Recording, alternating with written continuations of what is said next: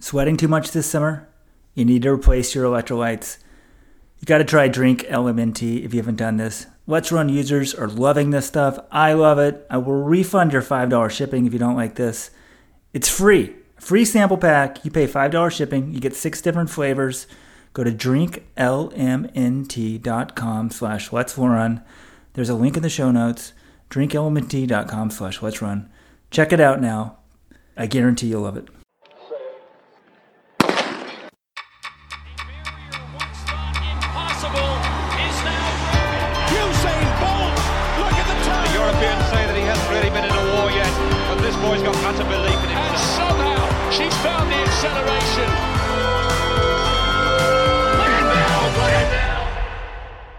Hello, everyone. Welcome to this week's edition of the Let's Run.com Track Talk podcast.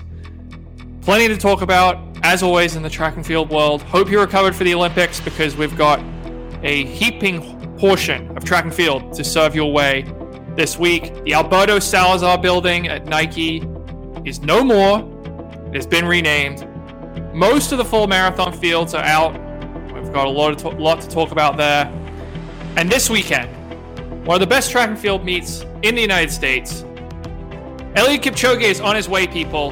He's heading to Oregon, the Prefontaine Classic at the new Hayward Field, star-studded fields, world record attempts, showdowns that we didn't get to see in Tokyo. Sha'Carri Richardson's back. It's going to be a great track meet. We'll break all of that down. This is Jonathan Gault, Let'sRun.com staff writer. I am joined by co-founders of Let'sRun.com, Robert and Weldon Johnson. Guys, welcome to the show. Thank you, John. Let me ask him. I'm a little bit confused. Eliud Kipchoge is headed to Oregon. What for a victory lap? He's not actually racing in the pre-classic, is he? To my knowledge, no. I don't. I can't confirm that 100% because the full fields are not actually out yet, even though the meet begins two days. But I think this is just he's my meeting with his Nike bosses. You know, he'll put in some appearances in town, that sort of thing. Very interesting. A lot to talk about here. Can we talk first, John, about this Salazar building? Because uh, I just, you know, wasn't paying much attention to it. It's virtue signaling. It's fine if they don't want to name the building after him. But it's just the whole thing's kind of annoying to me that people are more outraged that he fat shamed somebody than actually was banned from from from doping violations. But wait a minute, I'm, I'm googling here. I'm not quite sure. The new name of the building is the Vaporfly building, the Next Percent building, something like that. The next percent building, which is quite odd because if you know Nike, they name their buildings after athletes. You know, Sebastian Coe uh, was Salazar, that sort of thing. It's kind of strange to have a building named after this technology, though. I guess it is one of their greatest innovations in the world of Gr- greatest innovations. You strip the name of a building because a coach is a doping coach, and then you name the building after a doping shoe. This is mechanical doping. No, no, no, no. Folks, if you want to sign the petition, go to change.org right now. I will start it. This is kind of ironic, right? I mean, Salazar was sort of controversial because he pushed the legal limit. And some would say because of his doping ban that he doesn't deserve to be on this building. Um, and then ironically, they named the building after the shoes that were guilty of mechanical doping at the 2016 Rio Olympics. Eliud Kipchoge is the greatest. I'm not going to deny that, but in my mind, he only has one Olympic gold medal. Thank you, Robert. Thank you. Nike's gotten smart, though. I said this all along. I said just don't name buildings after people. I think the big takeaway from all of this should be you name buildings after people who are 150 years old or currently alive. You may find out, guess what? They were human beings. Not that all sins are equal. Well, I'm not a theologian. Alan Webb, please chime in. But the history of the world is that mankind is full of sinners. And if you name a building after someone and expect a perfect standard, you may be disappointed. Not that what Salazar did was perfect by any means, but like it's kind of crazy, right? The people who were the most exalted people at Nike. I mean, are, are we over 50% of people they've named buildings down have, have taken th- them down? Joe Pa, Lance Armstrong, Alberto Salazar. What buildings still have are named after people? Does anyone know? Can we get a, a staff directory? No, it really is interesting if you think about it, because it just shows you how corrupt and disgusting society is and how flawed actually everybody is. Think about this. The, I don't even know how many buildings they have on the damn campus, but three of the more prominent buildings, these are people that were alive in the last 30 years, not just alive, people that we were exalting. And we're ripping, we're stripping down their names. The more I think about it, I think before I die, Washington, D.C.'s name is going to be changed. It sounds crazy, but it's going. The writing's on the wall. That's your Why? What did. Washington do? You're kidding, John. Owned slaves? Is this? Yes, he owned saying? slaves. He had people that like were in chains and his working for him. Imagine if we had John. You know, John doesn't earn that large of a salary, but what if John was forced to work for us for free? That's the stupidest comment I've heard. You- You're just casually floating the idea of, of slavery in the year 2021 here, Robert. What are you doing? Hey, man, I've seen the Taliban take over of Afghanistan. You don't know what's next. We've not mentioned the big event going on right now, live as we're broadcasting. The World Under 20, that's what that's the junior championships going on Nairobi, Kenya. I'm seeing India. I just saw an Indian javelin thrower. I mean, I just now know the future is India. India's on the podium of the 4x4. Just saw a bunch of overage Ethiopians win the 3K. But I always wonder why this championship exists. What do you mean? Why does this championship exist? This championship's awesome. We get to see like the young stars, the next generation. I mean, many, many of the top athletes at the Olympics have gone through this championship. Cheptegei, Barega, Jakob Ingebrigtsen, Faith Kipyegon, they all competed here. And I was looking back, 2018. Do you realize that in the men's 5,000 at the 2018 World Juniors, we had Selemon Barega, Jakob Ingebrigtsen, and Jacob Kiplimo. And none of those guys won the gold medal.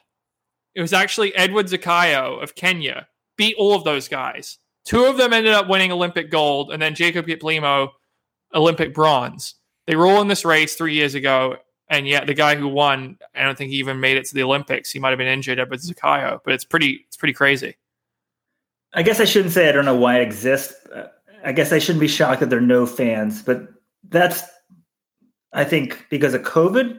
But probably without COVID, there'd be no fans. But America didn't bother to send a team. But uh, the rest of the world keeps showing up. Look, I, I think it's interesting because America's not there. We haven't been paying as much attention as normal. But John wrote a great preview. I just published it this morning. Five things to watch at the World Junior Championships. It was really interesting because he he started with that stat about all the people, you know, Barega, Cheptegei, another person, John Miller, Shaunae Miller, Uibo was a former World Junior star. Um, but uh, a few things here. One, in terms of this age cheating, John had some stuff about this before he got to the distance previews. And first of all, just because someone's running, like, yeah, I was watching that men's 3000. I was like, how old are these Ethiopians? I will say in general, though, I think that the Ethiopians look older just in natural as compared to some other people. Like, I just think they have a tougher life. Because I was looking at Tokyo, I think some of those runners look pretty young. Like Jacob Kiplimo looks pretty young. And you have to, just because someone runs 1255, that doesn't mean that they're an age cheat. The reality is, we've seen that. We know that Jakob Ingebrigtsen, his age is legit, and look how good he is at that age. So I do think uh, another example is Eliud Kipchoge. Added this to the article. He just won the second Olympic gold, you know, in the marathon at 36. That's his official age. We know for a fact 18 years ago he ran 1252 and 730. So he's either older than 36 now or he didn't run that at age 18. So I just think that we've got to, you know, I think five years ago there was, don't misunderstand me, there was a lot of age cheating going on. But I think we got into the habit of thinking everyone that runs super fast at this at, a world junior is automatically age cheating. I don't think that's the case. It very well may be the case with the Ethiopians. I don't know. But Haile Gebrselassie had a long career. Whatever. That's point number one. Point number two is John introduced to me someone named Sasha Zhoya. And this is pretty amazing. This is a French athlete who was better than Mondo Duplantis. He holds the age 14 record, the age er, briefly held the age under 18 record in the pole vault. Better than Duplantis. He went 556. Duplantis went 551 under 18. Now this guy doesn't even pole vault. He's given up the pole vault, John, to do the hurdles. It's true. It's crazy. So he could certainly be a star in Paris 2024. Well, he's given up the pole vault because he's also one of the best. Like he's the world under 18 record holder in the 110 hurdles. He's the world under 20 record holder in the 60 hurdles. He's the heavy favorite here in the 110 hurdles at the world under 20. So it's not like he's just abandoned the pole vault for something he's not good at. It kind of reminds me of Karsten Warholm. Karsten Warholm at the World Under 18 Championships in 2013, he won the octathlon, which is essentially what they do instead of the decathlon. He was multi talented. Sasha Zhoya, also extremely multi talented. He's gone in on the 110 hurdles, but yeah, could be a big time star. And Weldon, I just wanted to spell, you know, something you said here. You said you thought that no one would show up for this meet if they hosted it. I disagree. Now, my my memory is 2017, Kenya hosted the World Under 18 Championships, the lost edition. This meet no longer exists. And the first couple days, I don't think the crowds are that big. And then the last couple days of the weekend, they basically, I think it was just free admission. Like they let anyone show up. The crowds were enormous and they were really, really into the meet. Like it was really loud for some of these races. They saw some great races. They, remember, this is the this might be the biggest track meet Africa has ever hosted. They've never had an Olympics. They've never had a Commonwealth Games. They they've had African championships, obviously, but the World Under Twenty Championships. This could be the biggest meet in the history of Africa on the track. And it, are they going to sell it out? No. But if this was a normal year and they just sort of allowed free admission to the upper bowl, I think you get a ton of fans. I think the atmosphere would be electric if this was a legit year. Wait, the under 17s were packed? Under 18s. Yes. The up, like, it wasn't totally sold out, but there were a lot of fans in this. I looked at some of the videos with like George Manangoi, Kenya going one two in the steeple, and George Manangoi winning the fifteen hundred. The fans were like, it was big time. Well done. I can't believe Weldon doesn't think that because he went to World Cross. Like a lot of Kenyans, I mean, no offense, they've never been to a sporting event or major sporting event. Um, there really aren't anything to go to in, in Kenya. So there's an event, you're going to go. There's not as much Netflix and stuff going on over there. It's like, let's go. You know, it's kind of like reminds me of America like 30 years ago. Like when the circus came to town, you went to the circus. When we were Weldon our kids, the indoor track came to town, you went to the indoor track. We didn't have as million options to go to. So I think it would have been packed. I think it's kind of sad that the U.S., Great Britain aren't sending teams. Speaking of which, Athing Mu and Keely Hodgkinson, John pointed out, would both be eligible for this meet to run in the 800. How crazy is that? There are actually, I wasn't planning on starting the show with this, but there's two people I really want to see run. Um, John's got Krzysztof Różnicki of Poland in the men's 800. He's run 144.51 at age 17. That's pretty sick.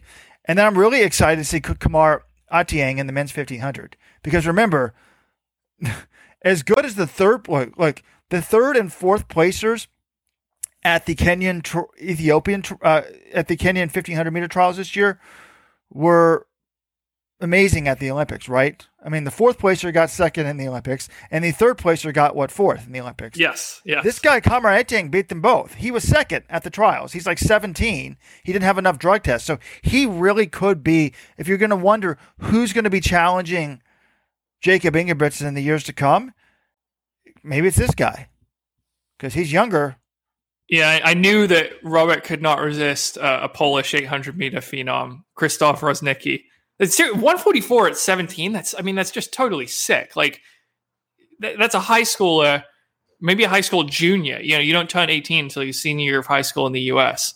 And he's around 144. I mean, God, could you imagine the hype if he was American? That would be amazing. But this Sasha dude, I'm just sort of fascinated. He's still not pole vaulting. He make you just keep trying to do both till you figured it out. Maybe thinks it's dangerous. And also, I'm sort of shocked with, with no no hurdling that do you guys know he's run a 1287 for the 110 meter hurdles? I mean, John, you know this because you wrote the damn article, but it's kind of crazy. If the hurdles are short, well, I guess if it was flat, they would blast it. So maybe it's not that shocking, but it's all about how high the hurdles are. Yeah, that was the under 18, 36 inch height. So Grant Holloway's hurdling barriers that are six inches taller than that.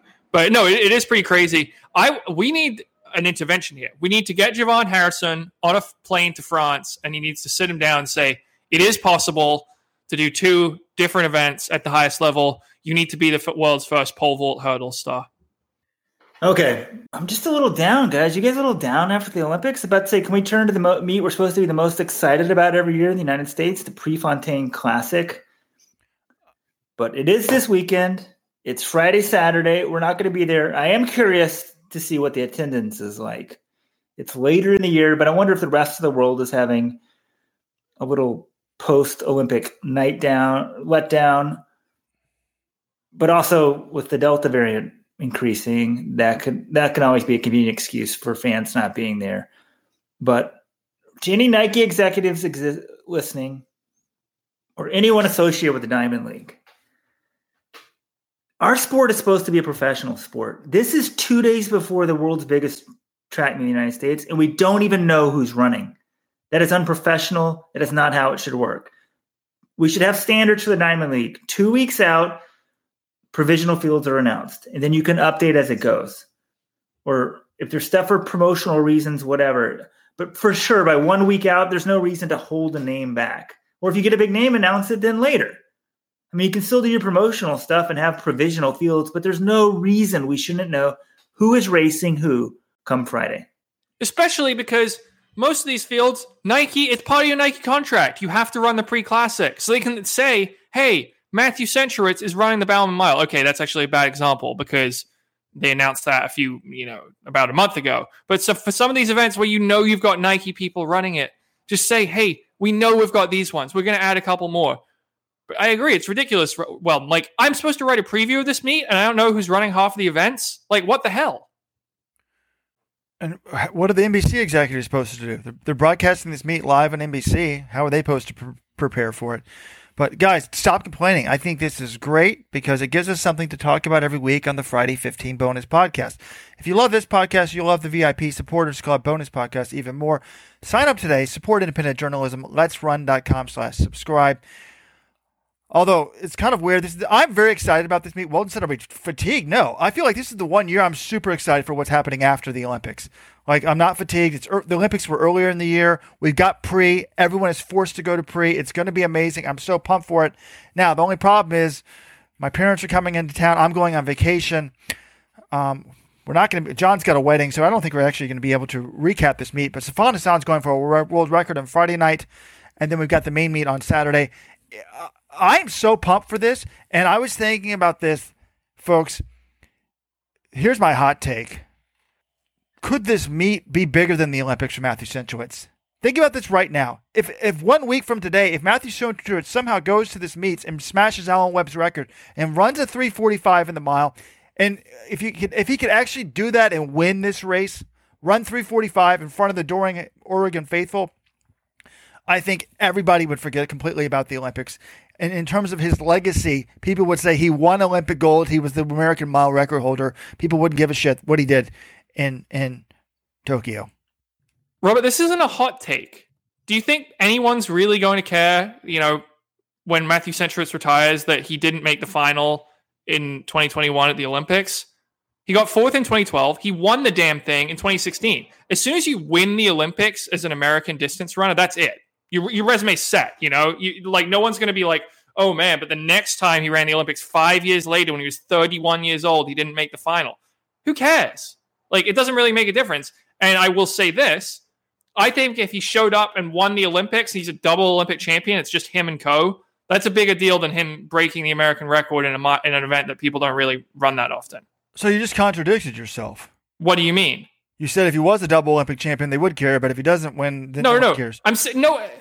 Okay, his legacy is going to be improved by winning a second Olympics, yes, but no one's going to be saying when he retires, "Oh, but that third Olympics he ran at, he wasn't that good." That's not. People aren't going to care about it. The only way he could have, the only thing that could have happened at, in Tokyo is for Centro to have improved his legacy, but he wasn't going to like mar it in any way by failing to make the final. What's interesting to me and John in terms of the, of the of the legacy is I don't think they would have cared about that fourth place either in the Olympics. I think it was either double gold that would be huge, obviously, and put him up there with Seb Coe, or you know, even if he'd gotten a, a, minor medal here, in terms of like the average casual track and field fan, I think they'd rather see him get the American record in the mile than they would get like a bronze medal at these Olympics. Now that may not be right, but you know, I, I think that this could be huge for his legacy if he somehow can produce. Now, we've been waiting for him to produce for the last month, and it hasn't happened. He keeps saying he's in amazing shape. He was talking big before the U.S. trials, didn't win it. He was talking big before the American record attempt in the mile,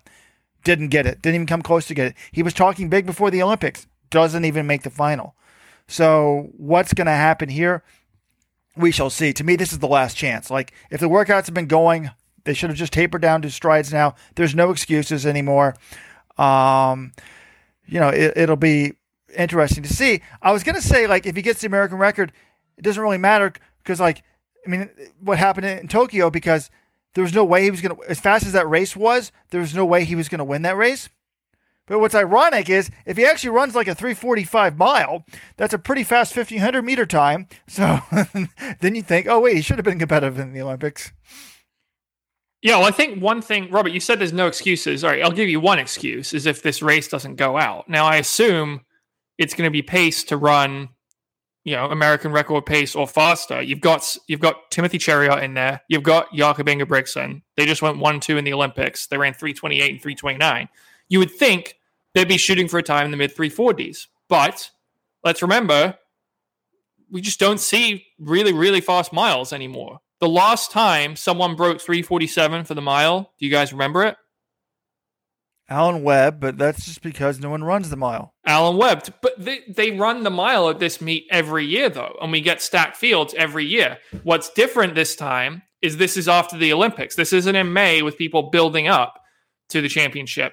It's after the championship where people are hunting fast times. So I'm hoping this is finally the time where we get to see the best milers in the world really let it loose and chase after a fast time. I think we could see 345 maybe in this race from Ingebrigtsen or Cheruiyot. No, what's different also is the time of year. Normally, pre classic is very early in the year, and also the number of people in the field. Normally, there's an embarrassing large number of people in the field, and it's too crowded.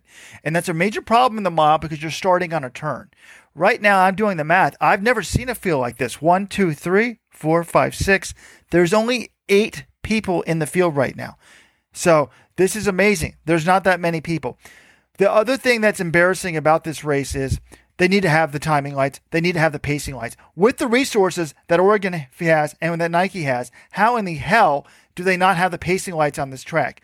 And if they don't want to spend the money on the permanent pacing lights, hey, we've got our guy at Lightspeed Pacing. He will fly out there. I promise you he can get there by Saturday.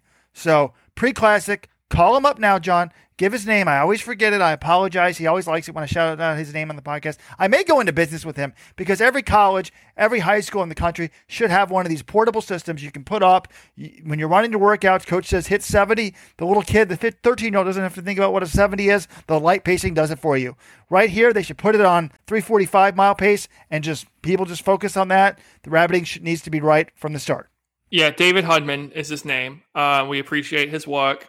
And I would I would agree with you, Robert. I I don't know if pre-classic. I mean, this is the first sort of non-championship meet that Hayward Fields hosted. I guess they hosted some regular season meets for Oregon, but like you know, they had NCAA's, they had the trials. You don't have pacing lights for this. You would hope if they do have pacing lights that they would break it out, especially Sifan Hassan's targeting the 5K world record on Friday night. But I, I do want to clarify this one thing. You said there's only eight people in the field.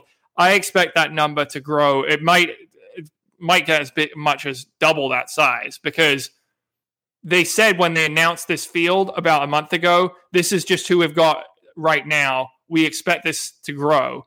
So this is still basically that preliminary entry list. And I expect them to have a bunch more guys in this race by the time Saturday rolls around. I mean, the eight people is just sort of fascinating. What if they did just eight? And I was about to probably say something that would piss off a bunch of people listening, but what about all the spare American milers who have been going to these rando meets for the last six weeks? Running, I don't know, 336 is 337. So there's a lot of those guys who'd want to be in this race. But if we start this thing with eight, well, I guess Centro, well, I mean, Jai Edwards has run 349 this year. Right? Could Centro get last place? Essentially, is a legitimate question against that field, I, I think he could. Uh, Filip Ingebrigtsen, what's Filip Ingebrigtsen run this year? Like, but like Jai was Jake Heyward made the Olympic final. Oliver Hoare made the Olympic final. I mean, Ingebrigtsen and, and Cheruiyot, he's not beating those guys. It's if he has a bad race, yeah, it could happen. Yeah, Jake Heyward. uh, So we recap the Running Warehouse Tokyo prediction contest. That story is up, and the guy who tied for second place, 19 year old British guy, huge Let's Run.com junkie, like most of our winners are. But he's like, I oh, and another thing, I used to train every Monday at the exact same time on the same track as Jake Heyward, you know, who made the Olympic final. And I'm like, Jake Heyward. I'm like, Britain had a third guy in the Olympic 1500 meter final. He actually beat Jake Wightman by one spot in the final. And I didn't even realize it. That's how good the British milers were doing this year. Oh, I thought you were going to say Jake Heyward finished second in our contest. I'm still waiting for that to happen for some like real legit pro to do well in one of our contests. I know that they come to Let's Run. I don't think they enter the prediction contest in great numbers, but that'll be pretty awesome. Like, what if some guy gets to the Olympics or the World Championships and then picks himself the medal, and that's what gets him on the Let's Run podium? That would be pretty great.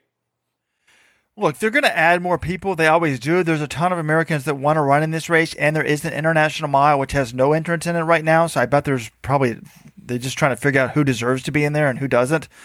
But uh, I would rather see it smaller. I would rather see it start exactly on the perfect pacing. I think that like how if you ask yourself how in the hell was Timothy Cheruiyot able to PR in Monaco when he wasn't in shape to win the Olympic title? I think part of this because the pacing was perfect with the pacing lights this year. So on a mile in particular, it's much more important than 1500. You don't want to have too many people because they're starting on a turn. They're going to run extra distance. So if anything, they should do a two turns, uh, uh, have a double waterfall. Put the elite five guys. Put Timothy Cheruiyot, Centrowitz, Jakob Ingebrigtsen, whoever's really going to go for this time. Put them together, maybe on the outside box or whatever, or on the inside box, and then everybody else in a second waterfall. I've never seen them do that on a mile, but they should figure it out because you don't want the pushing and shoving and fighting that you normally see at this pre-classic. Watch the start. If there's 15 people, I want you closely to watch the start, and you'll just see people wasting tons of energy having to fight in the first 10 feet. All right. Well, we may as well continue our Prefontaine Classic preview. It's a two day meet this year. Friday night is women's night, and then Saturday is the regular Diamond League program. And we've got some pretty great races on Friday night. The 800, I mean, it's, it's essentially an Olympic final rematch with Natoya Goule, Keely Hodgkinson, Athing Mu, Raven Rogers, Jemma Reekie, Halimah Nakaayi, Ajeé Wilson. I mean, you've got the top four from the Olympics, and you've got Kate Grace, who was on fire earlier in the season after the Olympic trials. That's going to be a great race. But the, the highlight of Friday night is Sifan Hassan is targeting the 5,000 meter world record. And I, I just want I want to ask you guys right now, what do you think Sifan Hassan's 5,000 PR is right at this moment?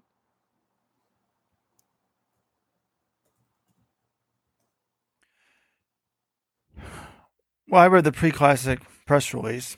All right, well, well then, what's your guess? And I'm trying to think what the world record is. It's got to be under 1420, right?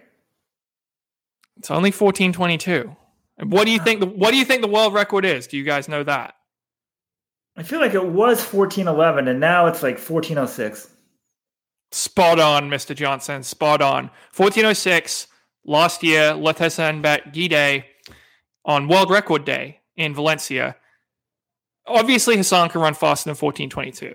She's run 351 for 1500. She's run 2906 for 10,000 meters. That 10,000 meters was a world record earlier this year. It lasted two days.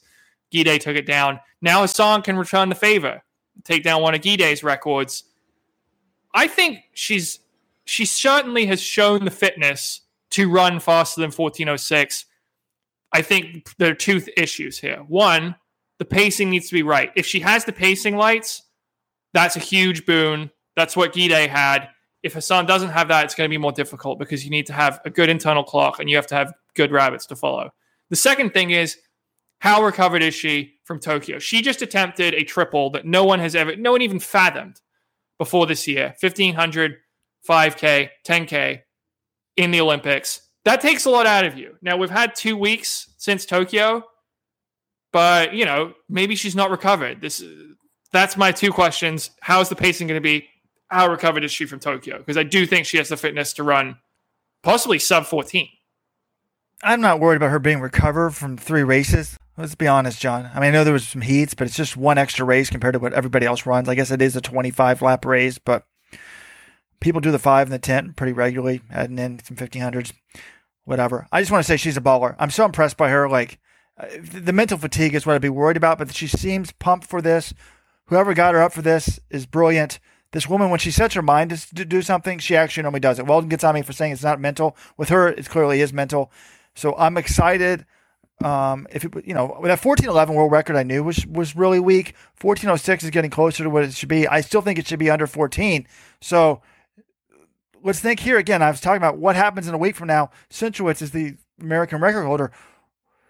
Her breaking the world record here would be nice, but what would really be remembered would be the sub 14. She could be the banister of the women's 5,000 meters. Do you think it's going to happen? Definitely not without the pacing lights. And uh, this is driving me nuts that we don't even know if there's pacing lights.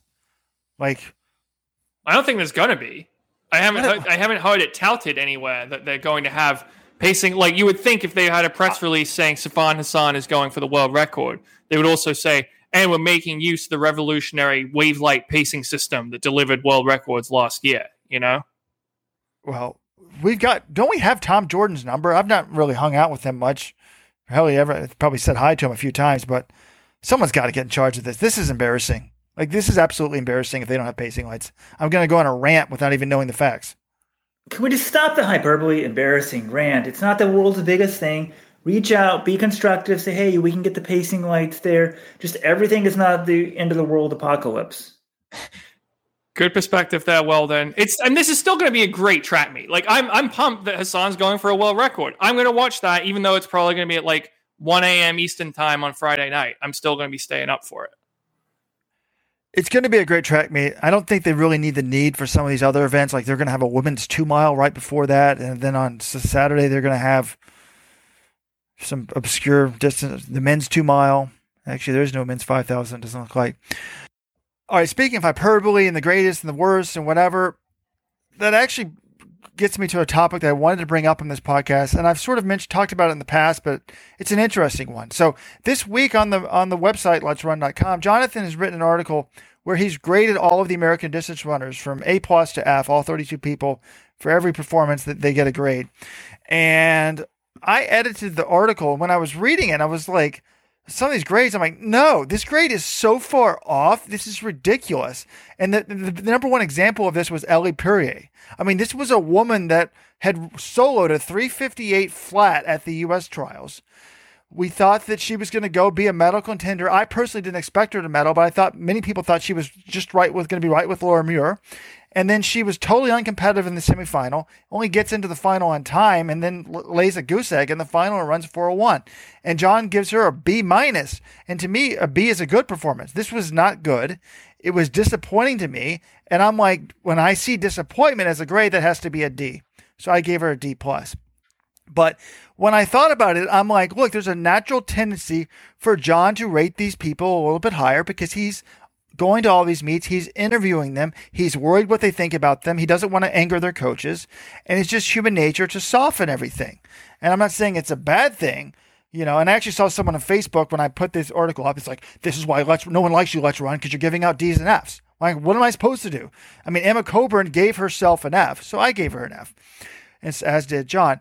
But it was kind of interesting because then a day later, the Chicago Marathon Elite Field comes out and there's only one international woman in the entire field with a PR under 230. I mean, that's pretty unbelievable. And initially, I'm like, this is an embarrassment. And I was, I write this article, and I'm like, I was like, this is going to be, this is an embarrassment. And yet, before I published the article, before I tweeted it out, before I Facebooked it, I totally softened the entire article because I thought, well, there's no real reason just to slam them even though that was my first gut instinct. I'm like, I'm just going to say, like, is this field worthy of a major? There's only one major. And then the tweet that I put out this morning was even nicer. Um, instead of saying the Chicago 2021 Chicago Marathon women's field is an embarrassment. I texted out, "We're excited for the jam-packed fall marathon season, but are worried about the depth of the Chicago Marathon women's field. There is just one international woman with a sub 230 PB. Is it worthy of being called of a major?" So I phrased it as a question instead of slamming them. And admittedly, I did it for the same reason. Carey Pinkowski was great to me. He had me pace Kerry, Kerry Catherine Ndereba to the world record. He had Weldon pace Paula Radcliffe to a world record. I think he's done a lot for U.S. distance running. I'm like, there's no reason just to slam this person, but I, I openly admit I did it just because I didn't want to piss off Perry. So is that bad, John?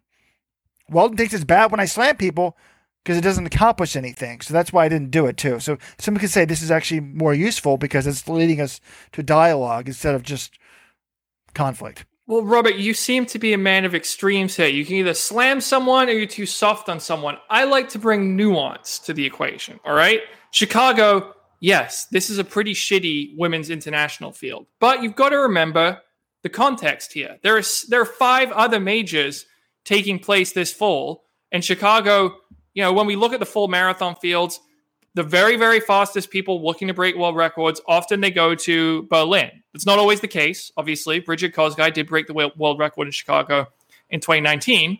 But, you know, Bekele, he's going out to Berlin. That's where he wants to go. We assume he's going to be chasing the world record there.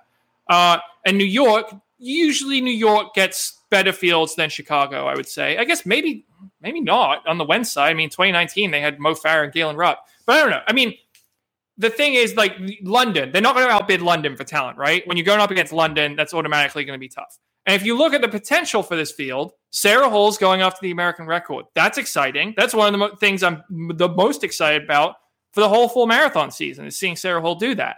And they've also got Ruth Chepngetich, who earlier this year broke the world half marathon record. She's the reigning world champion in the marathon. She's run 217. If Sarah Hall takes down Ruth Chepngetich, to win the Chicago Marathon, and sh- sh- they both run good races. I don't think anyone can say, "Oh, this was a soft field." You know, you've got the two people who went two three in London last year, and London's always the most competitive marathon of the year. The issue is Chepngetich just dropped out of the Olympic marathon. You know, she said she had some problems. What if she's off her game again? Well, if she's not there, then really you've just got a bunch of Americans battling it out against each other to win the race, and that you, I mean as a fan of American distance running, it's cool to see an American win, but you want to see them actually beat some of the top talents to win a major and not just beat each other. Well, if Chepngetich drops out or something, to me, that I mean, there's, a, there's just a massive asterisk. I mean, there was no one else to beat. Some American had to win it. But the other issue you're not raising too is John. Someone pointed this out in the forum. ASICS sponsors the Falmouth Road Race. Sarah Hall runs for ASICS. She was supposed to run Falmouth. She didn't run Falmouth. So is she injured? Now maybe she's just focusing on her training, etc. This is a woman who likes to race all the time. So if you have your two stars, both of them injured, then it's a real problem. I did write the organizers. They said they could put, you know, I said, are you, you going to add to someone to the field? Because in years past, they've kind of added some people at the last minute. But then the question I always have, Chicago's done this a couple times in the past. Someone's added to the field two weeks before. Were they even training for that race? Like, how does that work? But, um, you know, it, it's just, it's interesting. Like, if Chepngetich runs great, and Sarah Hall runs great, then you've got two storylines and it's fine. But they're pushing the envelope here. And one thing I've said in the past is we've talked about this with the World Marathon Majors going to expand from six. Like, how many majors can you have? In golf and tennis, we have four. And I said, like, if they expand to eight, there's not enough elites to go around. To be honest, if you're gonna not if you're gonna have people races like Valencia and Dubai not be majors, so maybe each race should only have a single gender be an elite race. Chicago has an elite women's race in 2021. In 2022, they could have an elite men's race. And then that way there would be enough people to go around. Maybe London could always have best both because they're the best and the and the richest. I mean, should we be honest here? Valencia really should be a major. I mean, the deepest marathon of last year was Valencia. The, like, if you look at it was not just the deepest last year; it's probably the deepest marathon of all time like Valencia has major quality fields. Usually they're a lot better than majors, actually. So I don't know, de facto or. I'm not going to count a pandemic Valencia as a major. I mean, that's an off year. All right, look at the 2019 fields. They're pretty damn impressive too. Like Valencia, I'm telling you, you put up Valencia's field this year against the other full majors. I think it's going to be probably middle, of, you know, better than half of the majors, maybe better than all of them. Maybe not London, but It's going to be up there. They have they. They have a Spanish billionaire who's basically just putting millions of his own dollars into this race. Like they're going to get Studley Fields. We really got to butter that guy up. You know, particularly with my Hispanic nickname, Rojo, Ouijo. Like, think about it. He could drop a couple hundred thousand dollars for media come our way. We could be driving Teslas like the like the guys in the Tinman Elite team. All right. I don't know how we got away. I mean, do we want to talk about pre classic anymore? Because that's sort of the more pressing concern. I, I, do want to talk about some of these full major marathon fields, but I mean, can we talk about Sha'Carri Richardson? Arguably the most exciting, one of the most exciting athletes in the entire sport. She's running for the first time this year since the Olympic trials this weekend. We haven't mentioned her yet. We can do that in a second, John. I want to get back to these gradings that you do. Will you admit that a B minus for for Elle Purrier was a terrible grade for you to give? Robert, after listening to your reasoning on this podcast and reading it on in the article, I think I'm I think you're correct. I think that should have been a C because I did have higher hopes for her. I was disappointed by it, but like 401, I don't know, it was it was an off race. Like she did make the final, but yeah, I think that's fair. I also think we just have a bit of a different opinion. Like I don't view a B minus as really a, a great grade, and you sort of think it's kind of good or above average. Uh, you know. Well, no. It, to be honest, like, yeah, like I never got a B minus in my life. That would be viewed as a bad grade. But I, I am using the grading form as A is excellent, B is good, C is fair, D is disappointing.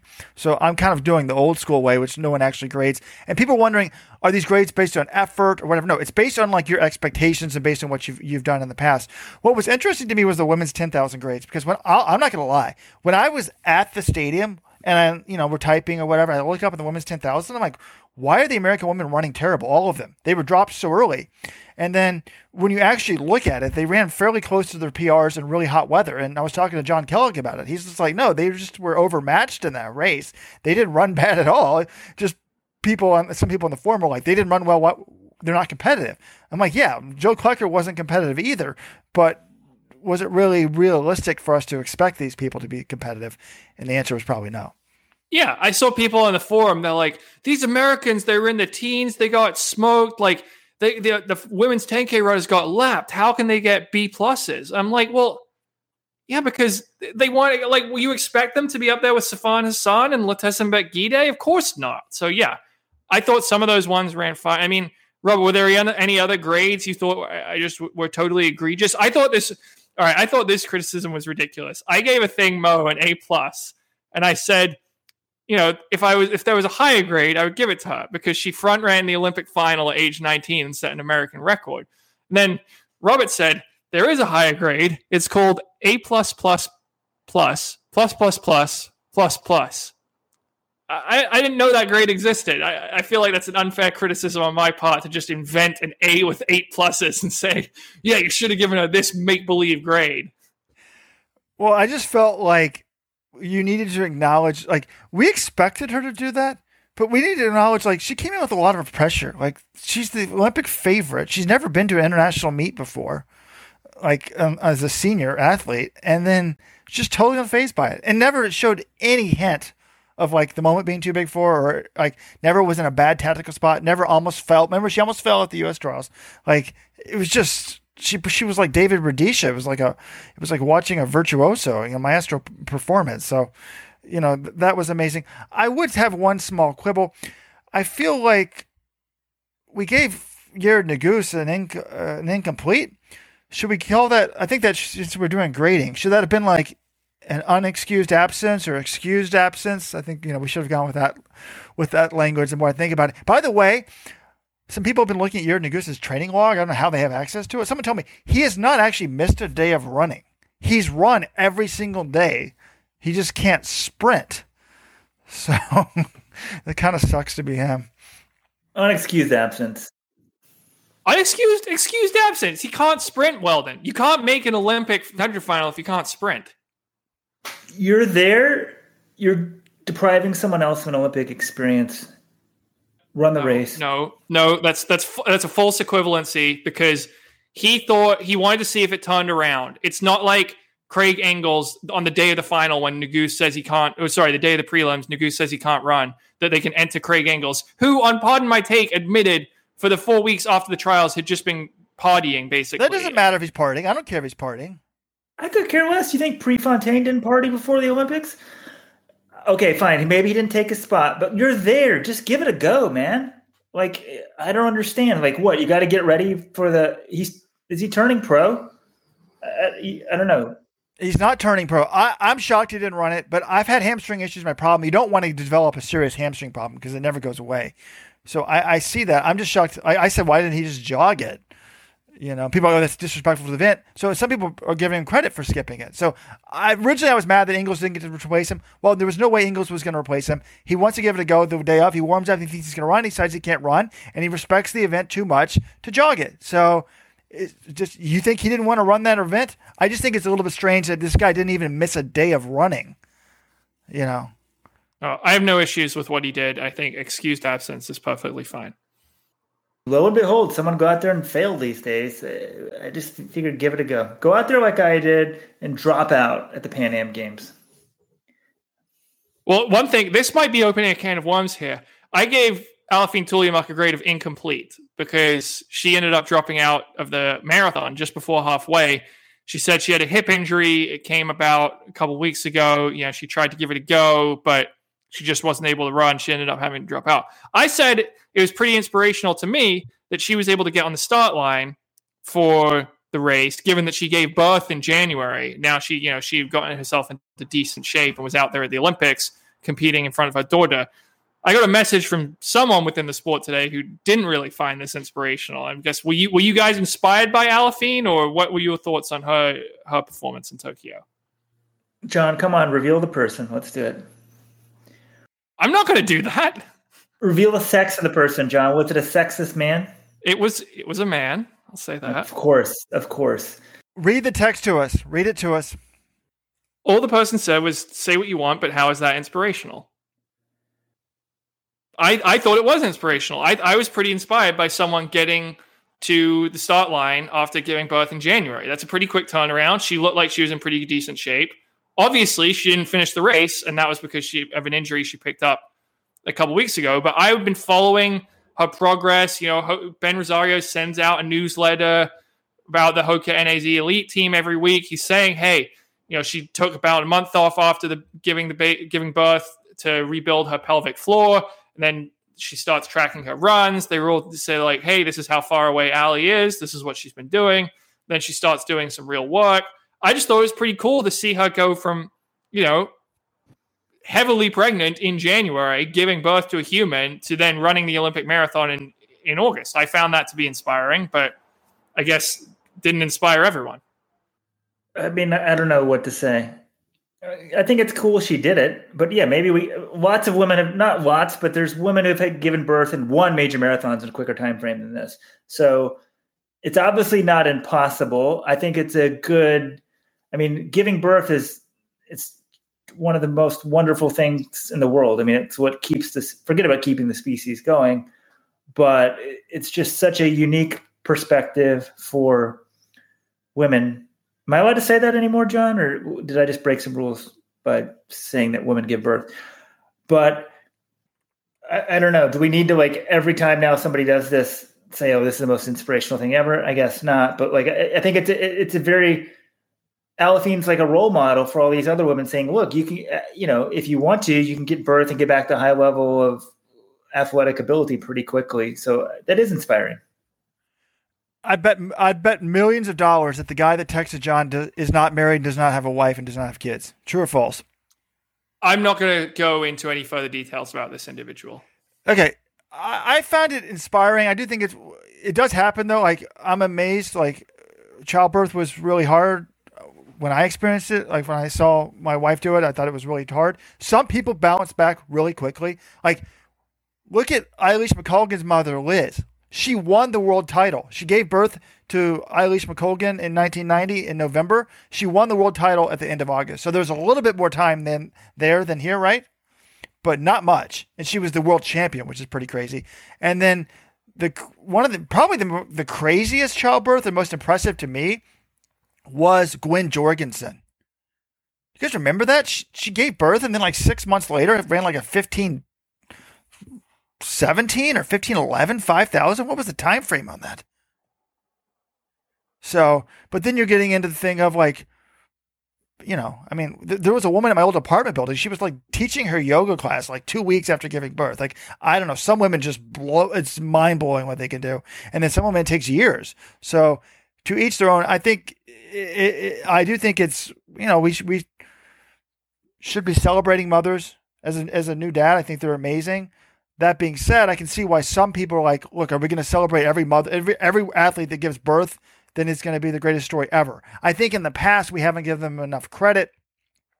And I do think it's interesting. And I actually think for the future of women's sports, it's good that we do celebrate this because, you know, one of the things that was a big story in the Olympic marathon was the Israeli athlete said, I had my period. And that's why I had to drop out, you know, start walking. I guess she didn't drop out. Well, guess what? A transgender athlete will never have their period. That's all I have to say about that. Okay. Well, I'm not surprised, Robert, what that in somehow. I'm well. Then I'm surprised you didn't bring up Paula Radcliffe. 2007. She gave birth to her daughter Isla in January, and November she wins the New York City Marathon. So that's a pretty quick turnaround as well. Can we return? Can we talk about Sha'Carri Richardson now? I feel like I'm the only one who wants to talk about. You know, she she's mainstream America. This is one of the few track people they can probably name and she is making her dramatic return to the sport. And guess what? She's only facing two of the greatest sprinters of all time in Elaine Thompson Herah uh, and Shelly-Ann Fraser Pryce. I kind of expect Elaine Thompson to kick everyone's butt again. Like, why wouldn't she? But what do you guys think from this women's 100? And remember, Sha'Carri's also running the 200 later in the meet. Okay, this is going to be amazing. She's got all three Olympic medalists. She's been talking a big game and sort of taking credit for Elaine Thompson running fast this year and whatever. And guess what? These women went one, two, three in the Olympics without Sha'Carri being there. And I liked the Sha'Carri story. I thought it was a joke that she wasn't in the Olympics. But for some reason now, just as a fan, this may not be right. I'm rooting for the Jamaicans to crush her. And I expect the Jamaicans to crush her, at least one of them. Be- why? I feel like, look at the times that were run at this Hayward Field track at the Olympic trials by the U.S. sprinters. Gabby Thomas, 21 6. What did she run at the Olympics, John? Nothing close to that. Trayvon Bromell, 10. Did he run 10 8 0 to win the Olympic trials? No, no, that would have been pretty tactical men's 100. He ran 9 8 0 to win the men's 100.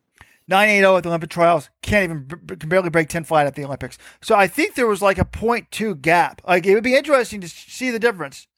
People were roughly running like two tenths of a second. Some of the real outliers regressed quite a lot. So I think the Hayward Field track is probably faster. Well, I don't know if it's faster than. Well, you're saying here, Robert, 10.61. Elaine Thompson ran 10.61 in Tokyo. If you think Hayward Field's a faster track, are we on world record watch here? 10.49 in the two in the hundred. Well, I don't know. I can't play it both ways because how can I'm thinking it's a faster track, but then if it's a faster track, that would put us in world record range. But I don't think it's going to happen. But it did cross my mind. It did cross my mind. But then why would the Tokyo? I guess the Tokyo guy's just lying when he says his track's one to two percent faster.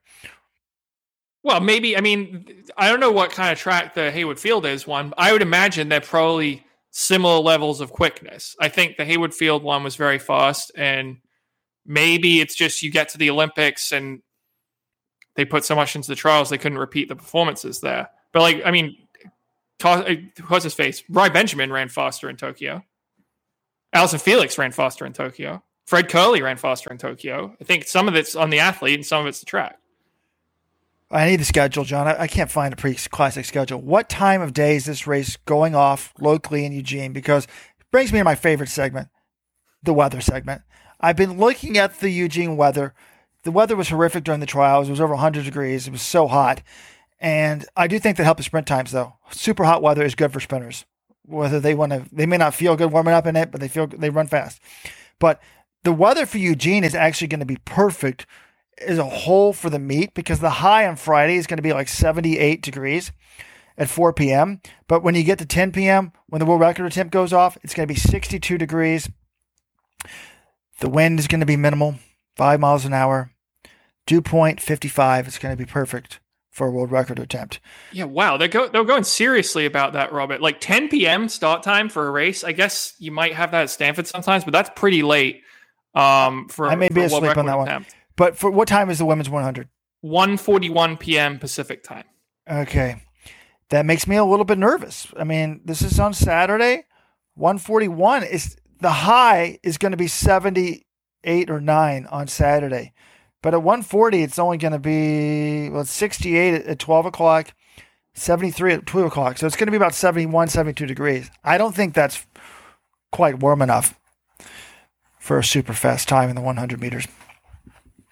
There you have it. That's your your Rojo weather update. But who do you guys think is going to win? Yes or no? Does Sha'Carri win this race? I say no. No, I think she's the third best person in this field, and you know, I guess I think she, I think she'll beat Jackson. I guess it depends what she's been up to. We haven't seen her since she was on what Good Morning America or what whatever TV show, Today Show, Today Show with NBC.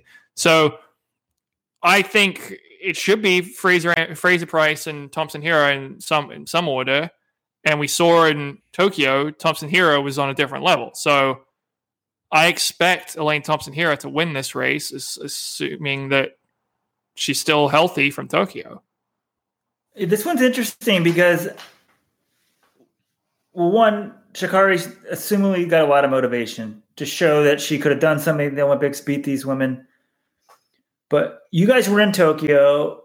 You talked to Elaine. You talked to Shelly Ann.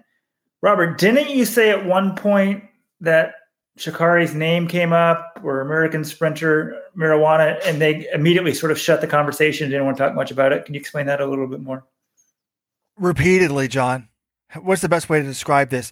You talked about Sha'Carri having motivation, and sure, there could be some post Olympic fatigue, but I think these women, they're not going to just go through the motions here because I think they want to put Sha'Carri Richardson down. They did not want to hear her name. They didn't want to hear marijuana. John, explain it to them. I, I'm having Okay. a tough time. the two situations were in the mixed zone, Elaine Thompson was fielding questions, and Robert asked her, Sha'Carri Richardson, as you know, wasn't here. She was suspended. Like, what do you think?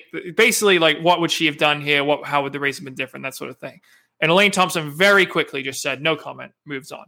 So then in the press conference with all three medalists, some reporter, I think it was an American reporter, essentially was going to ask about Sha'Carri. He brings up something like, um, you know, water rules, marijuana. As soon as the word marijuana is out of his mouth, the Jamaicans just look at like uh, Fraser Pryce and Thompson Herah look at each other. They're just like, nope, nope, wrong people, not answering that. Sorry, next question.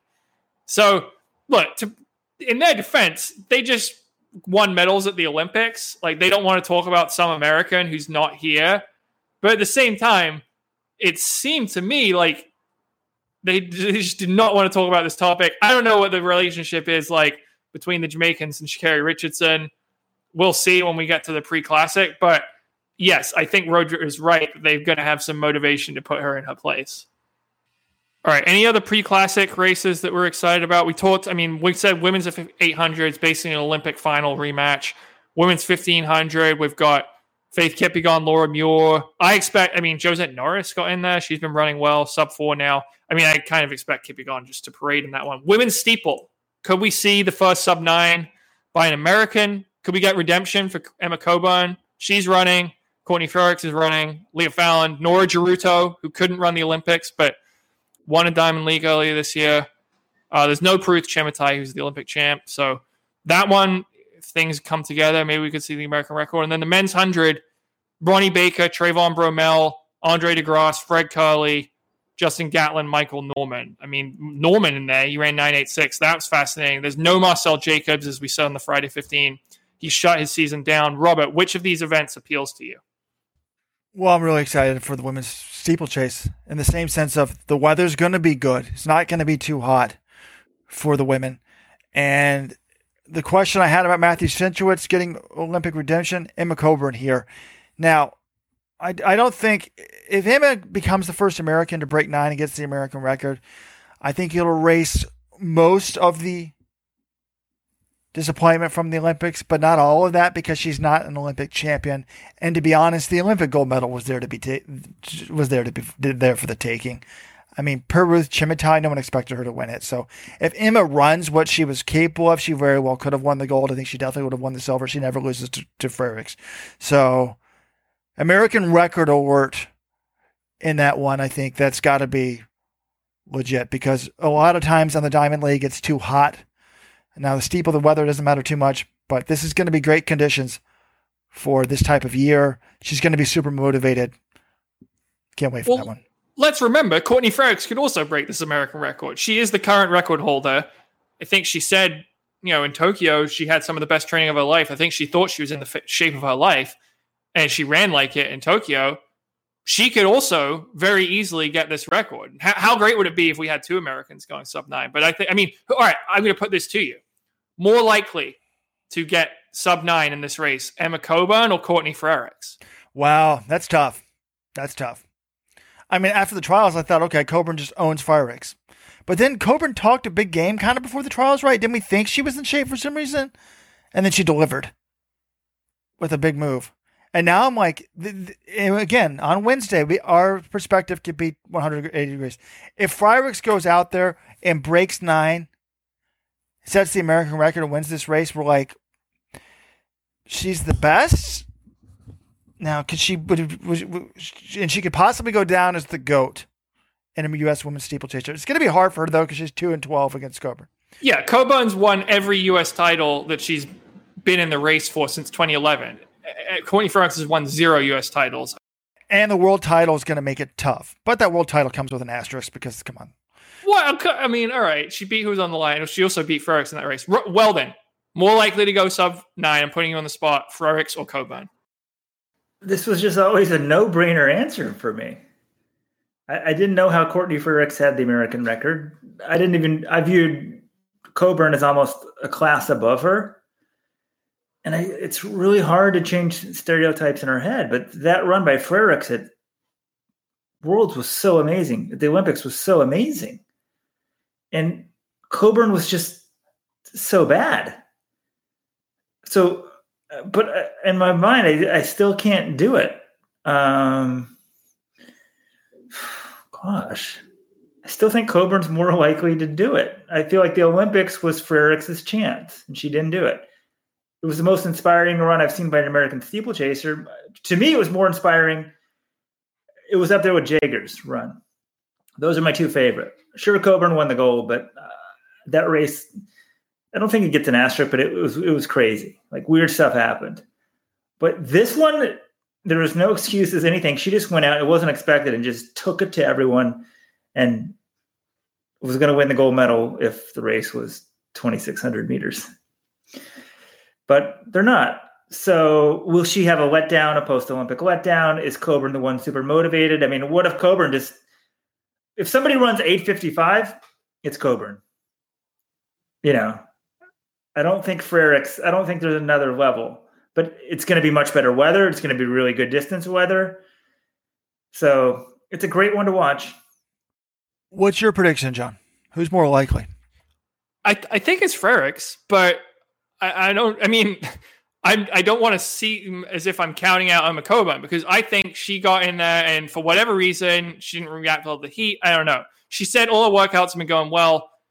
I just write that as a, as a fluke race. It was it was the worst race of her life. It happens come at the worst possible moment. So I feel bad for her, but I think Emma Coburn's still fit. That said, Frerichs is really fit right now as well. So I think I'm going to go with Frerichs, but I wouldn't. This is why I'm really excited about this race because we've got the two best ever to do it in this country, both racing on home soil and both chasing this barrier that's been on the periphery of what they've been capable of for so long. So to see someone finally get it in the US at the pre classic, that would be awesome. This is why I'm so pumped about this meet. Weldon said, are, are people at the beginning of the show? It's like, are people down? No, this is going to be.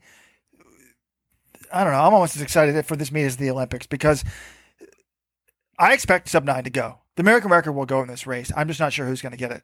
I mean, Frerichs ran 904 in the heat of Tokyo off a slow start.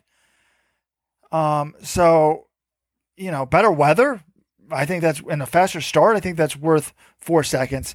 I think Coburn's got to be considered more likely to do it. Although Coburn seemed pretty maxed out when she was running that nine flat pace, you know. So I, I, I think it's going to be one of them's going to do it at least, and it's going to be exciting. And one thing we haven't talked about in this race is we do have the world's best steepler in this race. I've been playing my young lady up the entire time. Isn't this Norah Jeruto? It's disgraceful that she's not been allowed to switch countries. I don't understand this. She doesn't want to run for Kenya.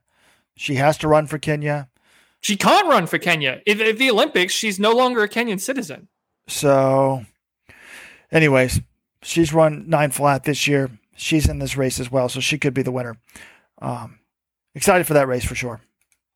Yeah, I will say quickly on the men's hundred, I'm going to be watching Trayvon Bromell closely. Like if Bromell, if he comes out and runs like nine eight low and wins this race, do we have to just call the Olympics like a huge choke job? Like I think it's going to be interesting how he runs in this race is going to sort of it could change the narrative for how he ran in Tokyo. If he comes out and he just has nothing left and he gets smoked, maybe you're just like, wow, he was he went too hard too early. He was kind of cooked and slowing down by the end of Tokyo. But if he comes out and he's got something amazing left in his legs, then maybe think we think it was mental. I don't think it was a choke job. He was running nine nine highs in Europe before the Olympics. He ran nine nine highs in Tokyo. So if he runs nine eight, it's going to shock me. Absolutely shock me if he does that here. Then I yeah, I'll have to analyze it. But I still wouldn't be convinced. Why would you be choking in the first round of the Olympics? He didn't look good in the first round. He didn't look good in the second round. If you're gonna if you're gonna let the pressure get to you, like like the Chinese guy Sun Jing, who always chokes in the final. By the way, I didn't realize that because I don't pay that much attention to this guy. Someone's like the Chinese guy never brings it in the final. I mean, he could have. Remember, the Chinese guy was second in the semifinal. He beat Jacobs in the semifinal. Nowhere to be seen in the final. Same thing with Ronnie Baker. Well, my defense of those guys, Ronnie Baker and Su Bing Tian, both ran 983. They ran personal bests in the semis. Coming back after running a personal best in the semi to then run another personal best to win the gold in the final, that's really, really hard to do. Like, I think what's it's more amazing that Jacobs ran 984 in the semi and then runs 980, both of which were humongous personal bests, you know, three hours apart, then Baker and Su Bing Tian running lifetime best just to qualify for the final and then running slower in the that's what I would have expected to happen. I mean, was it the Friday 15 or last week's podcast where I was saying, yeah, that Trayvon Bromell and a few other people are in interesting spots. If they run well after the Olympics, you're like, hey, did they just choke or what was the deal? But guys, I got a new office. You see what's behind me? Can you guys see what's on the shelves? Drink. Uh, a couple. We got a couple books. I can't make out the titles. Oh no, those are those aren't books, John. No reading here. those are drink LMNT boxes. Oh, I keep getting more. I, I think I might do a whole pyramid, like stack like 20 boxes. But John, maybe that was the problem. Maybe Trayvon Bromell was not prepared for the heat. He should have had drink LMNT. It travels well, a little packet. You can put it in. So that way you want a bunch of salt one time. You don't dilute it as much. You want it more watery, you dilute it.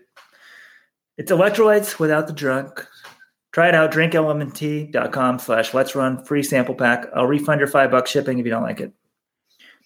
I'm excited to see Michael Norman in this 100 meters.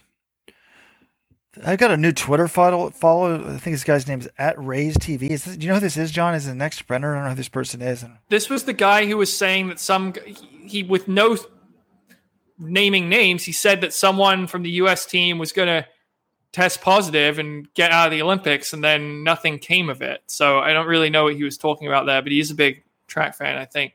I don't know if he was talking about Sam Kendricks or was he talking about a drug positive that didn't end up happening. No, he said there was a hurdle drug positive, right? Oh, I forgot. So that's when I started following this person. But they're like, "Why is Michael Norman in the final uh, in this fi- 100 final?" Dude, the guy ran 996 last year.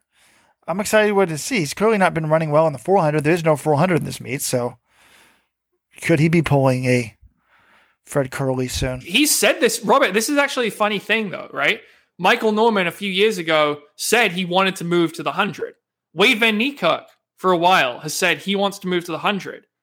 And we sort of laughed at the time. We're like, dude, you're like one of the best in the world, the 400. Why would you move down to the 100? Now Fred Kerley has shown, actually, maybe we shouldn't be laughing at these people. Maybe this is a great idea. So Michael Norman, maybe his goal was, you know, I'm, I'll run the 400, I'll win either Worlds or I'll win the Olympics, and then I'll move down to the 100. And maybe if he runs well here, he just has the same idea. He says, you know what? Wasn't working out for me in the 400. I'm going to move down to the 100 and see if I can pull Fred Kerley and be the best in the world. So, guys, Ray's TV is Ray Edwards. He's a former 10.00 U.S. sprinter. Made a world's team once. All right, I want you guys to guess. At 10.00, that makes him the blank fastest man of all time.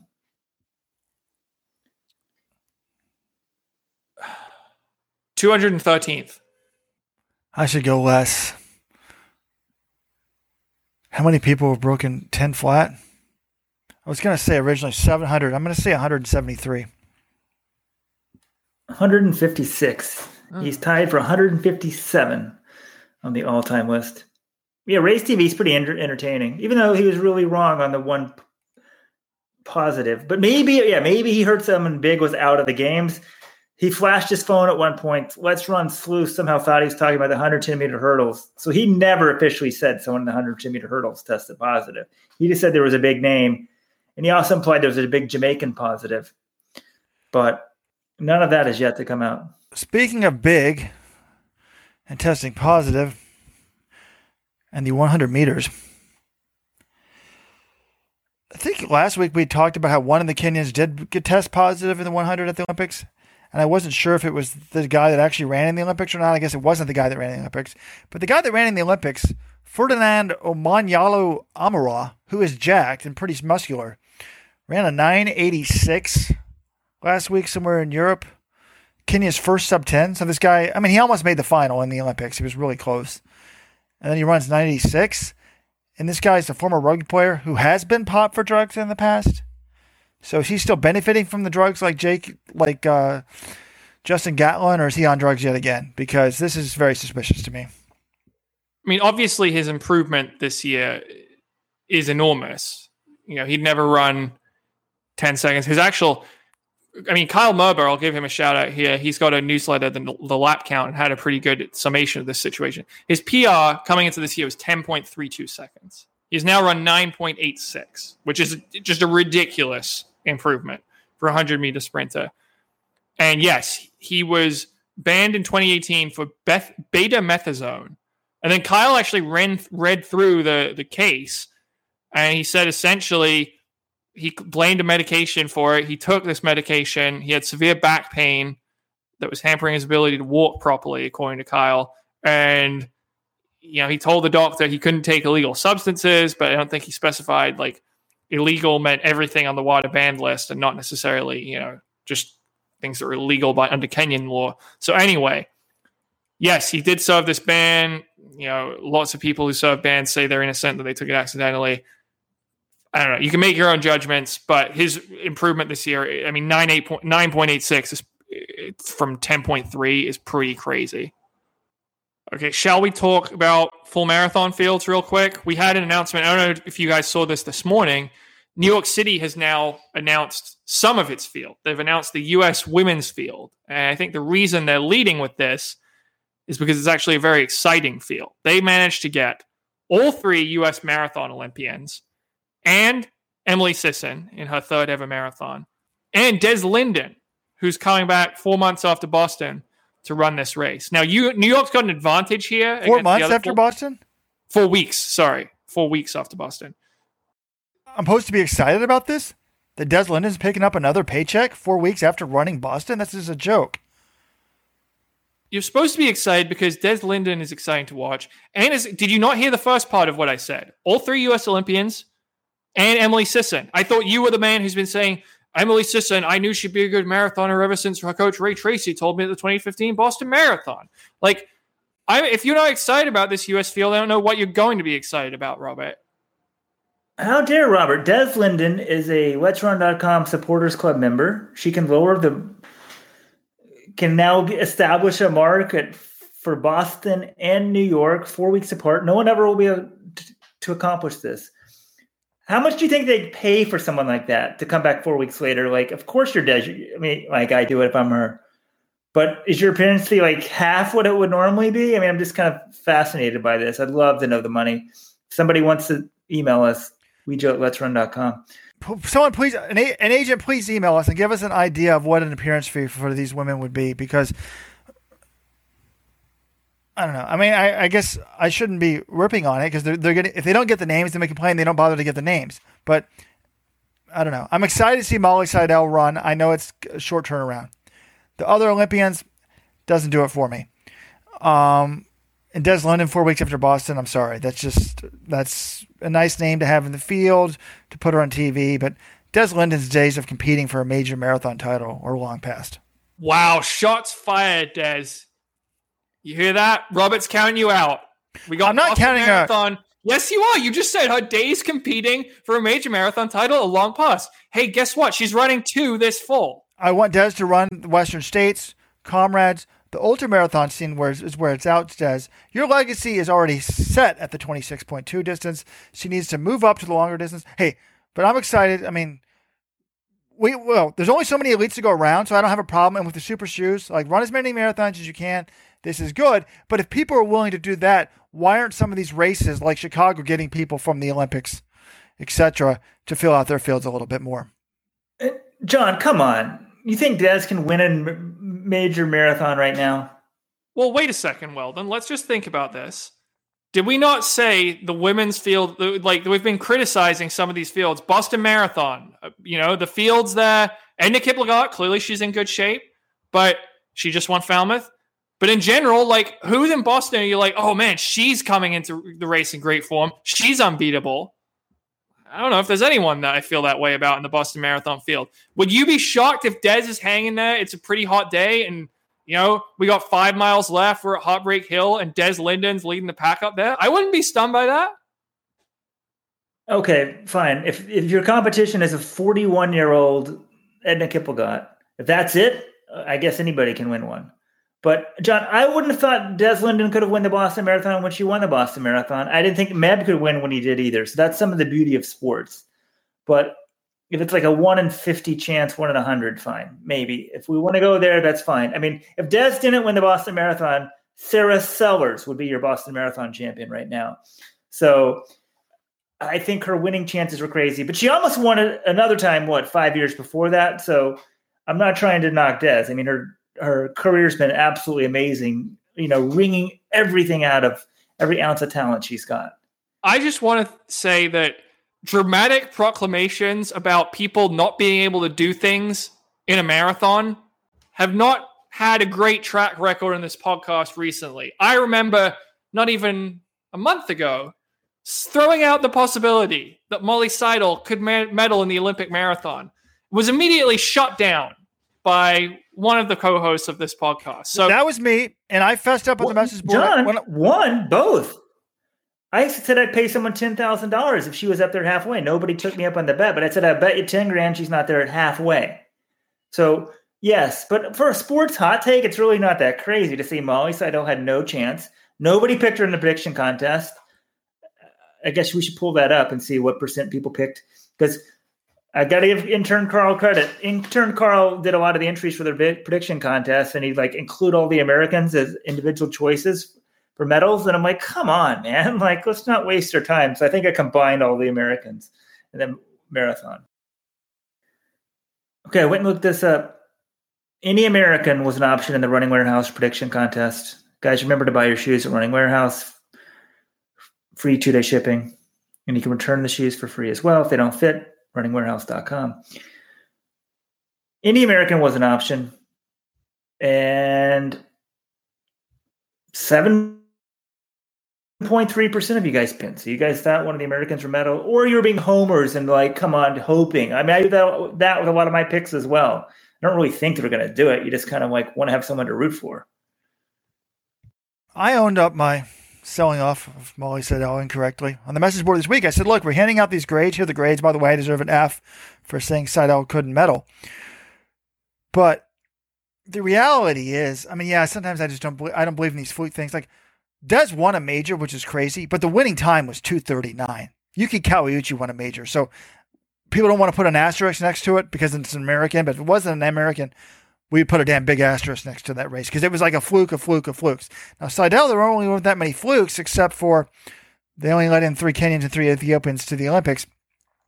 And someone did point this out to me. Someone's like, before the Olympic marathon, someone's like, you know what? If things aren't going well, it's super hot. They're not used to running this humidity. A lot of these Kenyans and Ethiopians may not have even prepared for the for the humidity.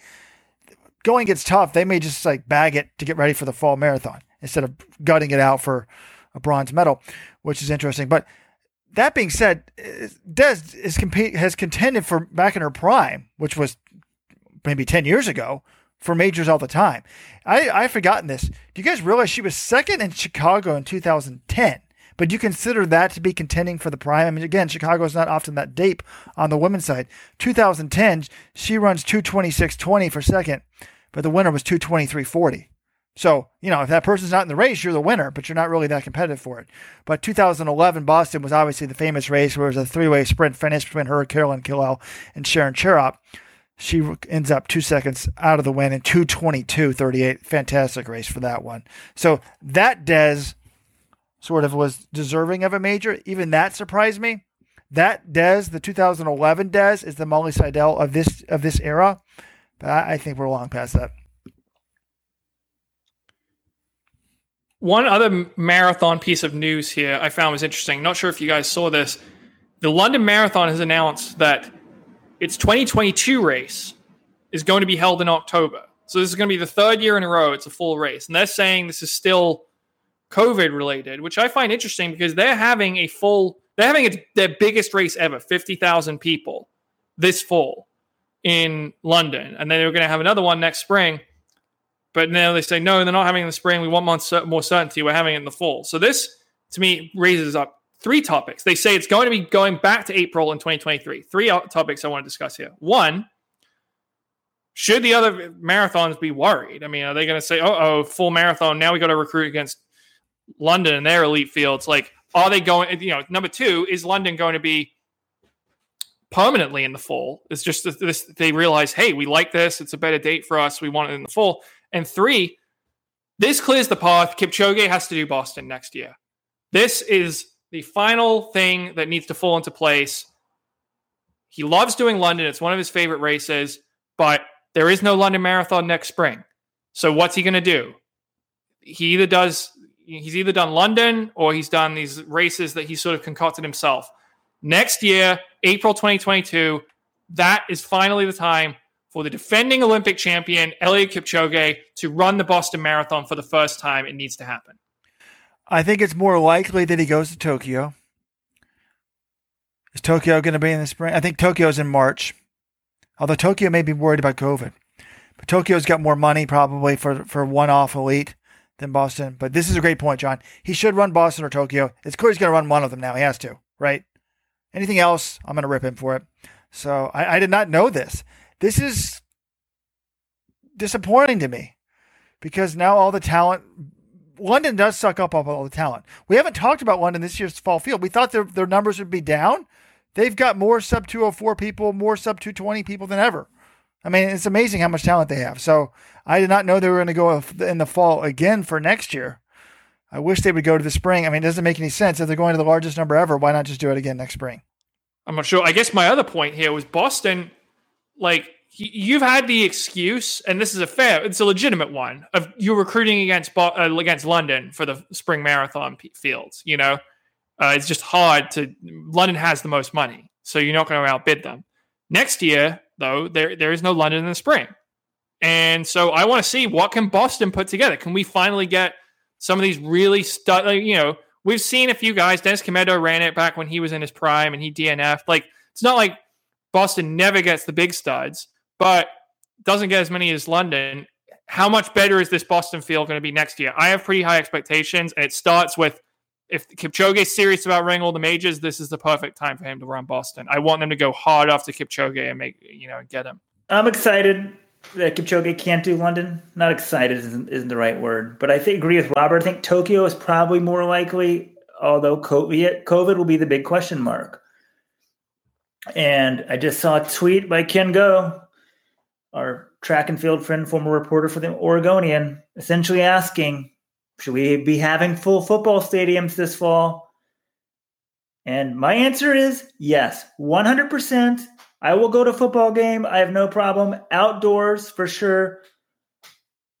I don't know. We're having Yankee games right now with 40, 50,000 fans with no mask, no nothing. It doesn't seem to be a problem. Obviously, play to the conditions, but COVID's going to be here forever. We got to get used to living with it. Outdoor sporting events, which includes running. seem very, very safe on the spectrum of things. So let's keep living our lives. Let's keep having sporting events. The calendar can be a little changed next year, but or should we just fear the worst, John? Winter's going to come, and we're still going to be talking about COVID two years from now, three years from now, four years from now. Or is it even Well, I- worthless talking about? Yeah, I'd rather not just talk not talk about this. We don't need to weigh in about our COVID opinions. I, I'm lean towards more your camp, Weldon. Everyone's been, everyone who's had the chance to get vaccinated has been vaccinated. An outdoor sporting event. I, I would feel comfortable with the current state of things in this country going to a football game this fall. Maybe that changes, but I don't want to dwell on this topic. Why? It's an important topic, and I think we should talk about it. And I think that they should go to the Robert Johnson Tokyo 2020 uh, solution to COVID. You let the fan, well, they didn't let the fans into Tokyo, but they had signs saying no cheering. I'm dead serious about that. Oh my God. One solution would be to have fans at a football game, let them wear their mask, and let them hit like plastic things or clap. But they don't want you yelling, so you're not exposing large amounts of particles into the air. That would be safer. It's a compromise, but we should definitely have stadiums, outdoor stadiums. I mean, at some level, we have to let people be adults if they want to be adults and they're vaccinated. Like all those fans of the Yankee games who are who are doing that right now. We, I'm not Someone saying- Yankees attendance. I'm sure we're having over forty thousand a game at Yankees games right now. Am I wrong? I don't know. I'm just guessing because Yankees get good attendance. No requirements. You're supposed to be vaccinated or wear a mask. That's the official rule, but they don't check. So, but somehow people going to Sturgis is a fucking problem. Excuse my language. I'm not saying that, Weldon. I'm not saying there aren't people, but two wrongs don't make a right. I'm just saying there's a safe way to do it. I don't want them canceling it. We went through a whole season with no fans in football. We need we need to have fans. At some level, we have to get back to normal. The vaccine's out there. I've taken it. I'm happy to have taken it. I'm, I'm trying to compromise between.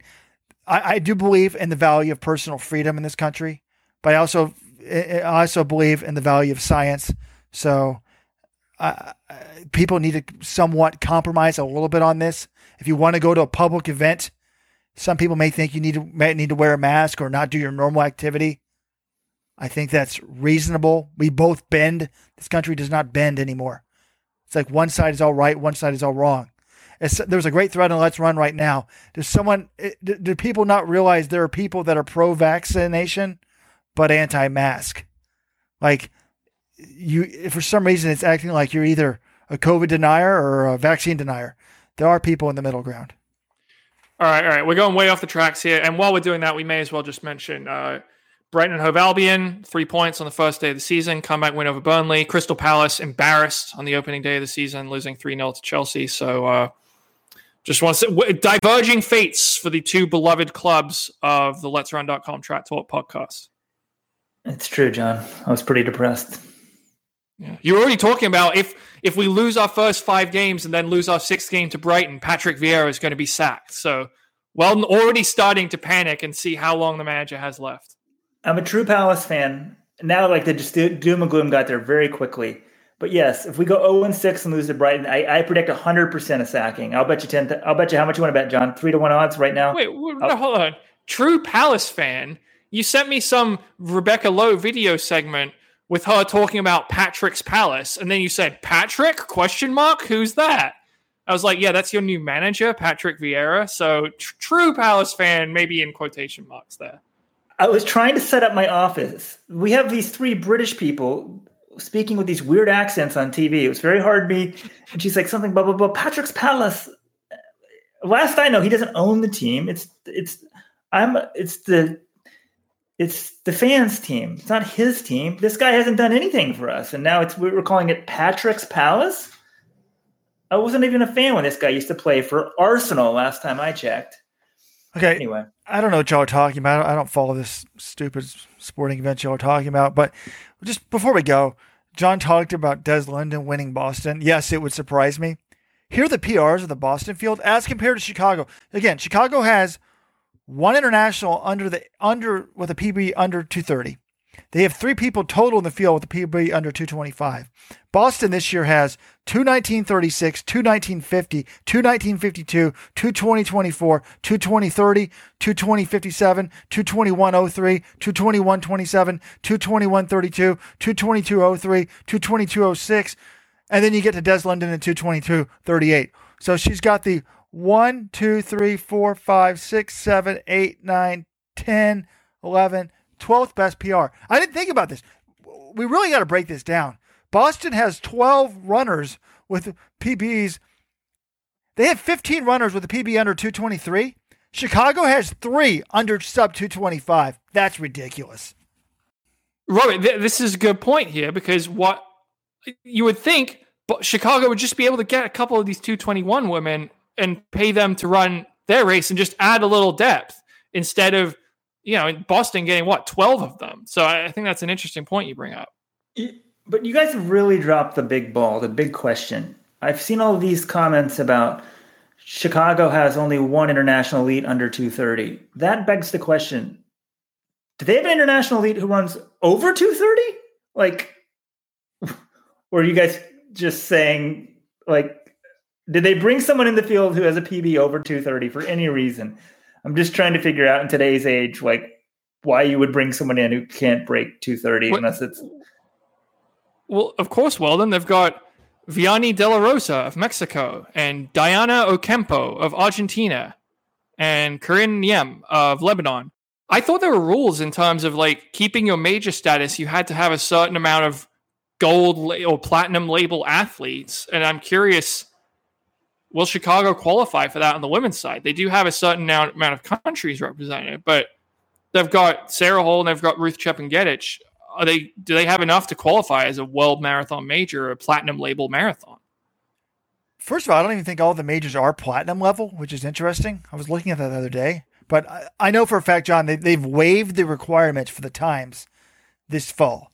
And there's some note about there about like, we will judge you kind of on how you do it or something. But no, the, the, the, the, the waive, they've kind of have a free pass this year, which is a little ridiculous. So I feel bad actually for going a little soft on them. I was thinking there weren't that many elites to go, but when Boston has 16 of them, uh, they, they could have gotten three or four of them. John, this is like the Super League.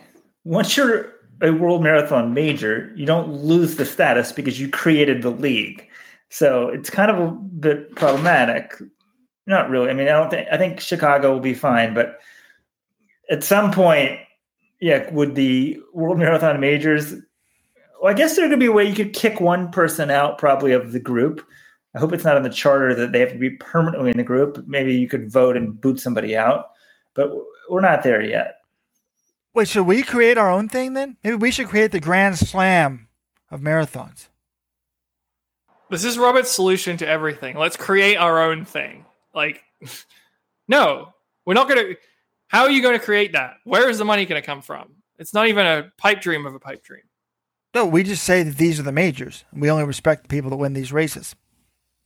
Ooh, now that now you're onto something, Robert. That's curious. Yeah, we just say like, all right, for this year, these are the four races that we think are legit. Like, and yeah, you only have four of them, so some of the majors are automatically going to be left out. I mean, that'll they'll probably piss off a bunch of the World Marathon Majors folks, but it'd be interesting. Well, I'm glad we keep track of like how many people run these races, and, and I've been doing this since 2017 because I feared for a day like this. I, I noticed that in the you know, are these marathons always going to be treating the elite race as what they're about, or are they going to become glorified charity runs? And I was fearful that we would have a day where these races took advantage of their major status and sort of let the elite field slide. That's why we've been keeping track. I try to keep these races honest, and hopefully, some constructive criticism helps them. You know, I remember David Monti, former elite athlete coordinator in New York City. One, he told me he's like, "You guys wrote something. This is way back, like early 2000s. We pointed out how New York had sort of lost some of its luster, and he's like, I hated reading it. It was true, and then they work to correct the situation. So there aren't that many entities that cover Olympic level running, and we do it. And I, I'm not saying we're the only one who has influence, but people do listen. People do care. Everyone, everyone cares. People say they don't care about social media and all this pressure and stuff. there's a huge problem with I don't know mental health and stuff. I think a lot of it is related to social media and pressure. And uh, I mean, we haven't said anything in this podcast about Cameron Burrell. I mean, it's just really sad. He's the former NCAA 100 meter champion at the University of Houston, son of Leroy Burrell, the coach at the University of Houston, and former world record holder at 100 meters. And he took his own life this week. It's just really sad.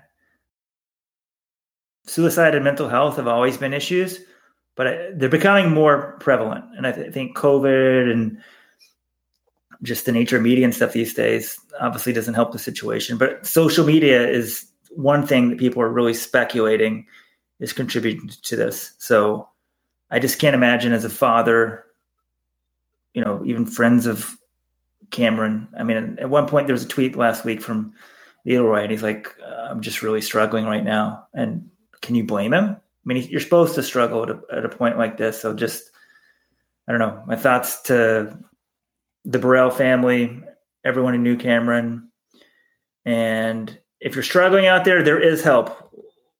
Life can get better. There's the Suicide Prevention Lifeline, 1 800 273 8255.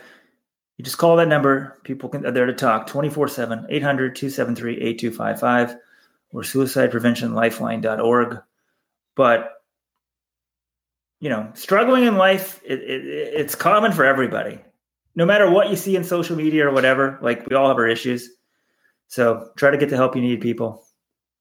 I think on that sad note, we're to end this week's podcast. Like Weldon said, we feel awful for the Burrell family. You'll be in our, our thoughts. And uh, yeah, I'm, ex- I'm excited for this pre classic. It's a little, you know, dis- dissonant with what we were just talking about, but it is a great weekend of track that we're to have out in Eugene. Yep. Thoughts and prayers. Also, my Aunt Ellen passed away this week. Rest in peace. But yeah, we can't end on a sad note. We got pre on Friday. I'm excited now. You guys have got me excited for pre. And for supporters club members, we got a second podcast. If you guys want a second podcast, it's a little tighter. We crawl it to Friday 15, which means we promise you 15 minutes, but usually it's about 30, 45 minutes. We'll really break down pre in its totality, get you pumped up for this weekend. Great weekend track and field. Watch it on NBC. Until Friday 15, Weldon Johnson signing off. Hopefully, the, the heat sheets are actually out by Friday. I unfortunately probably will not be on the Friday 15 because I'll be driving up to visit Weldon. And I don't think my wife's going to let me record the car podcast while I drive with my child in the back seat. Sweating too much this summer? You need to replace your electrolytes. You got to try Drink LMNT if you haven't done this. Let's Run users are loving this stuff. I love it. I will refund your $5 shipping if you don't like this. It's free. Free sample pack. You pay $5 shipping. You get six different flavors. Go to drinklmnt.com slash let's run. There's a link in the show notes. drinklmnt.com slash let's run. Check it out now. I guarantee you'll love it.